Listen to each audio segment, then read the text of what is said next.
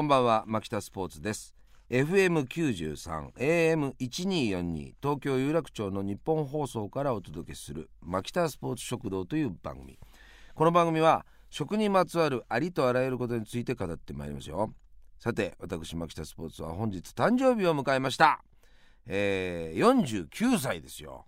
えー、もう50ってことですね。もう死ぬんです。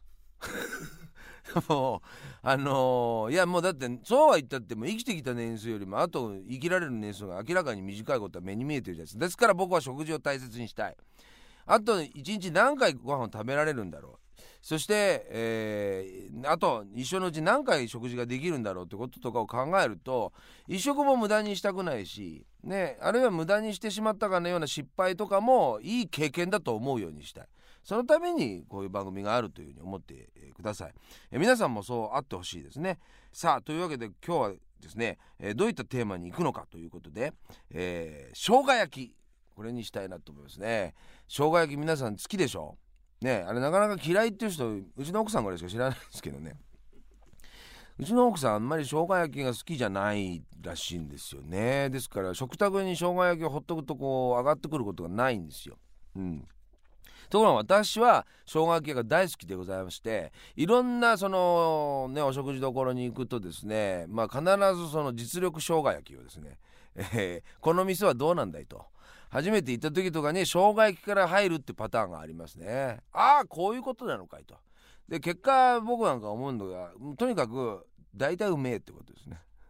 大体生姜焼きはうまいっていうことですね。はいそんな汎用度が高い生姜焼きについて、えー、今宵は語ってまいりたいと思います。改めましてこんばんは。牧田スポーツです。食にまつわることを語り食の道を進んでいく牧田スポーツ食堂という番組。今日のテーマは生姜焼きことですね、えー、生姜焼きは皆さん本当に好きだと思います。僕あんま嫌いな人っていうのは会ったことがやっぱないな。えー、どんな時に食べることが多いでしょう？初めて入った定食屋さんで実力を見るために注文するというケース。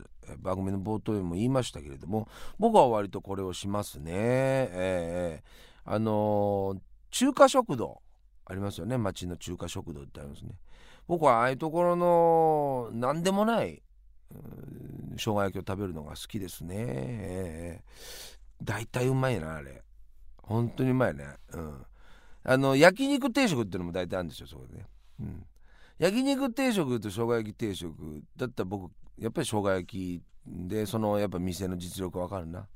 で町の中華食堂のあの焼肉定食のタレって市販のタレ使ってたりとかする 大体味がわかるんですけど個性を見るんだったら生姜焼きとかの方に違いが出るかなってですね。そう。それとねあととんかつ屋さん。とんかつ屋さんで何やってんだって言われますけど僕生姜焼き食べることありますよ。うん。とんかつ食べに来たんじゃねえのかみたいなこと言われるんですけどバカ言ってんじゃねえよと。とんかつなんてもいつだって食えるじゃねえかと。あととんかつも大体うめえんだよ。うん。でもとんかつの違いももちろんあるかと思うんですけどとんかつ屋の生姜焼きっていうここのセンスね。うん。これねいいと思うんですよね。好きですね僕。だって豚肉仕入れがいいですからとんかつ屋さんっていうのは。はい。えー、あと肉でいうとどっち選びます？例えば豚こまね。えー、そしてロース、はい、ちょっと大きめに、えー、のロース肉なんかもありますよね。で私の場合は、えー、バラ肉ですね。豚バラ。これいいですよ。豚バラの。僕大体豚バラがとにかく好きなの。何だっていいのよ。であのー、豚バラの薄切りにしてあるやつとかを焼く時にベコベコになるじゃない。表面が。あれかわい。い あのなんか昔のアメリカの映画出てくるアメリカの車のボンネットみたいな。ベコベコになっちゃってるみたいなやつ。あるでしょ？それをこう乱暴になんかこうドアとかがベコベコになってるやつはさなんか屈強の男がこう出てきてバーンって足で蹴飛ばしてあのドアをねそれであの馬小屋に入っていくみたいな。それなんかちょっとワイルドな気分になるんですよ。あのベコベコな感じとかってのフォルムを見るとね。でそこにまたこのベコベコになってるところにいい具合に汁がですねお皿状態になってですね、えー、また口の中に運んで来てもらいやすくなるんですね。さらに言うとですね豚バラ肉の薄切りにはですねあの端っこの方の魔力がありまして端っこでなんかあのニャニャニャってなってるとこあるでしょ？あれかわいい。あれかわい。本当にかわいあれ。あれ妖精だよね。ちょっとした。うん。本当あの一時期の芦田愛菜ちゃんぐらいかわい。ね。うん。ほんとうん。かわいいなとかって思います。であのちょっと硬くなっちゃって切れっ端みたいなやつが硬くなっちゃってるとかでしょ？であれ生姜の玉なのか。なんかわかんない。ちょっとドキドキしながら口の中に運んでみるとああ豚バラの端っこじゃんっていう。あれいいなーと思うんですよね。えー、まあもちろんね豚こまでもいいですし。だけどあのいい感じのロース肉っていうのはそれ自体はいいんですけど洋食の例えばポークジンジャーとかね。えー、そういうのには多分向いてると思います。ビジュアルを楽しむっていう点で言おいては大きめのやつもサイズのやつを豚のロースで美味しいお肉でいいお肉でやるのもいいと思うんですよ、うん、いいと思うんですがねという感じかな。それをこうフォークとナイフでいただくラグジュアリーな感じもいいけど私は生姜焼きっていうのはこれ箸でさね。で白いね。うん、もう何にも怪我されてない白いキャンバスのあのご飯の上にもうドーンとこう乗せてさバウンドさせてさちょっと汚した瞬間のなんだろう。あのー、本当に大きい筆を持って長渕さんが書を書いてるみたいな。一番最初にこう墨汁をつけてでっかい大河の一滴落とすようにあの筆ゴーンと落とすじゃないです。長渕さんが「スイー!」って言いながら。ね？そのような気分ですよ僕はその白いご飯の上にですねその僕の場合は豚バラ肉のあれをザクッとこうね、えー、肉をすくい取ってで汁たっぷりつけたものを飯の上にドーンと乗せた瞬間うんそこにもう書くわけですよねこう描き放題じゃないですかねそれがいいですね。はい。えー、ポークジンジャーは厚切り肉を使うことが多いそうですけど、タレには玉ねぎ、りんご、蜂蜜などが入っている。そうですね。あのちょっとザラッとした感じのでまた照りがいい感じであって甘みが強くてあれもあれでいいんですよ。でこうお皿にご飯が盛られた状態でねそれをいただくっていう洋食ベースのやつもいいです。確かにあれも僕はやっぱ洋食屋に入った時にはポークジンジャー食べますもんね。だから僕が取り立ててこう取り上げたいのは、うん、その和の生姜焼きってやつですかね。はい、えー、それでは1曲紹介しましょう。田原俊子で「君にバラバラ」という感じ。聴いていただいた曲は田原俊彦さんで「君にバラバラ」という感じです。えー、まあねこれバラ肉から来てるんですけどもね。いいですね「君にバラバラ」っつってね、うん、僕いつも大体バラ肉食ってる時にこの歌が頭の中によぎるんですよね。はい。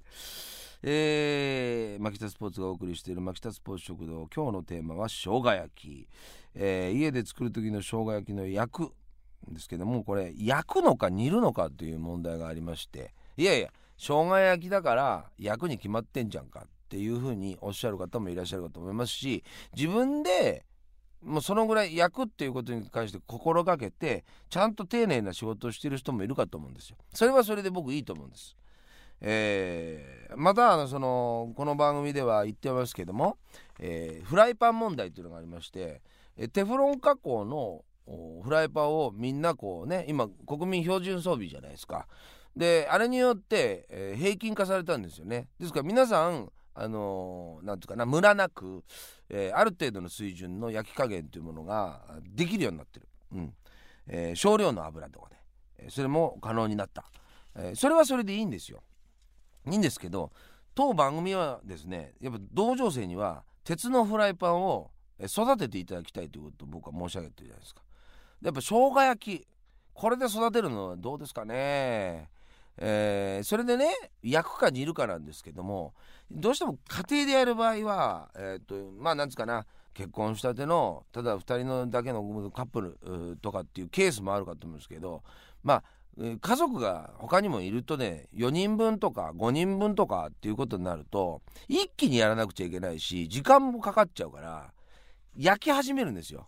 最初は、えー、生姜焼きのタレかなんかを用意しといてで肉炒めつつわっとこうタレをかけていい感じでジューッと感じで、えー、肉にいい焦げ目なんかもついてえー、それでまたこう汁が染み込んでっていう状態で焼いた感じの、えー、一発目の仕上がりできるんですけどもうだんだん面倒くさくなってくるんですよね。ですから肉漬け込んどく。でそれごと焼いちゃうみたいな。そうすると重感がなくてあのなんですかなブワブワブワブワブワっつってさ煮込むみたいな感じになってる結果。であれやると照りとかが出にくいんですよ。出にくいんだがだがですよ。僕またその雑な忙しさにかまけてそうなってしまった生姜焼きもめでたい。愛したいわけ、うん、あれだっていいじゃないって。そんな外れないのが俺生姜焼きだと思うんですよね、うん、だから僕なんかは家族6人いますから、えー、たまにその生姜焼きをね作る時なんかは調子に乗ってる時はですね1回目のやつはもう焼いた感じとかでちゃんと作るんですけど最終的には疲れて面倒くさくなって2回目に焼く時とかにはもう漬け込んだやつの方で煮ちゃうようにして作るんですよ。そうすると2種類楽しめるし結果的にはいいかなとかって思って。うん。で照りを出すんだったらみりんとか砂糖とか多めにしたりとかね。えー、あるいは蜂蜜とかも使っても、うん、甘みをこう前傾化させたりすることによって、えー、照りは演出できますし。あとなんかね、えー、なんだろう。タモリさんが作るやり方なんかもあるらしくて、えー、最初になんか肉に小麦粉なんかまぶしといてでそれを焼いてって、えー、いうことでしょ？で多分それも多分テフロンだと簡単にできるんだと思うんですよね。で鉄のフライパンだと油がの染み込み具合によるんだと思うんですね。肉がいい状態で焼けないと思うんですけど。えー、そこからやるとなんだろうね、えー、油少なくしかもなんか、えー、小麦粉がまぶされてることによって、えー、タレの染み込み具合があいいんじゃないかなっていうことらしいんですけれどもそれもいいでしょう。ただ僕の場合はその漬け込んだやつを汁多めになっちゃったものとかをこう煮込んじゃった感じに結果的になってるもの。これもいいでしょうということをですね改めて提唱しておきたいと思います、えー、さらに言うとですね、えー必ずキャベツの千切りっていうものをこうつけたいですね。でこれあのどこの定食屋さんでももうその細切りにされた千切りのキャベツが山盛りのようになってたりするじゃないですか。あれいいな。でなるべく手間かもしれませんけど家庭でやる場合はやっぱりあの水気は取っといてもらいたいの。ここだけはもう注意してもらいたい。で汁を楽しむものでもあると思うんですよ。残り汁と言いましょうか、えー、生姜焼きに関して言うとね。でそのキャベツの水分を飛ばしたものを盛り付けといてで一緒にその汁と一緒にいただくっていうのが一番オツじゃないですか。でさらにマヨネーズね。このマヨネーズが溶け出しちゃってる感じと生姜焼きの汁と、えー、そのキャベツ。これが混然と一体となったものを最後の最後にこうねザラッとこう口の中に運び込めた時の喜びたるや。あれなんとも言えないじゃないですか。これはもう残り汁の使い方としてはこれ生姜焼きの残り汁ってのは最高峰に僕あるんじゃないかなと思います。飯が最高に進むということでございますね。えー、まあなんかあの生姜焼きに関してはこういう特別な作り方があるよみたいなことがありましたら是非とも番組の方に、えー、メールなどあるいはツイートなどください。というわけでございましてですね今回はですね生姜焼きについてお送りいたしました。FM93 AM1242 東京有楽町の日本放送からお届けしてまいりました牧田スポーツ食堂。早くもお別れの時間です。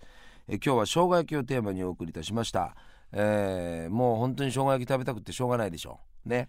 この放送がある時間帯とかっていうのはご飯食べ終わっちゃってるぐらいの時間だったりとかするしでこれから飯行くぞっていう人に対してはもう必ず生姜焼きにしたいなと僕はもう思ってここで喋ることで誰かもうこれぜひとも食べたいっていう気分になってもらいたいと思いますから今回はもうとにかく生姜焼き食べてで自分の生姜焼き作ったものとかを愛してあげて、うん、恥ずかしがることないから、うん、いいんだよ。煮込んじゃってる状態のものとかでもいいし、はい、大体美味しい、えー、川口溶接所。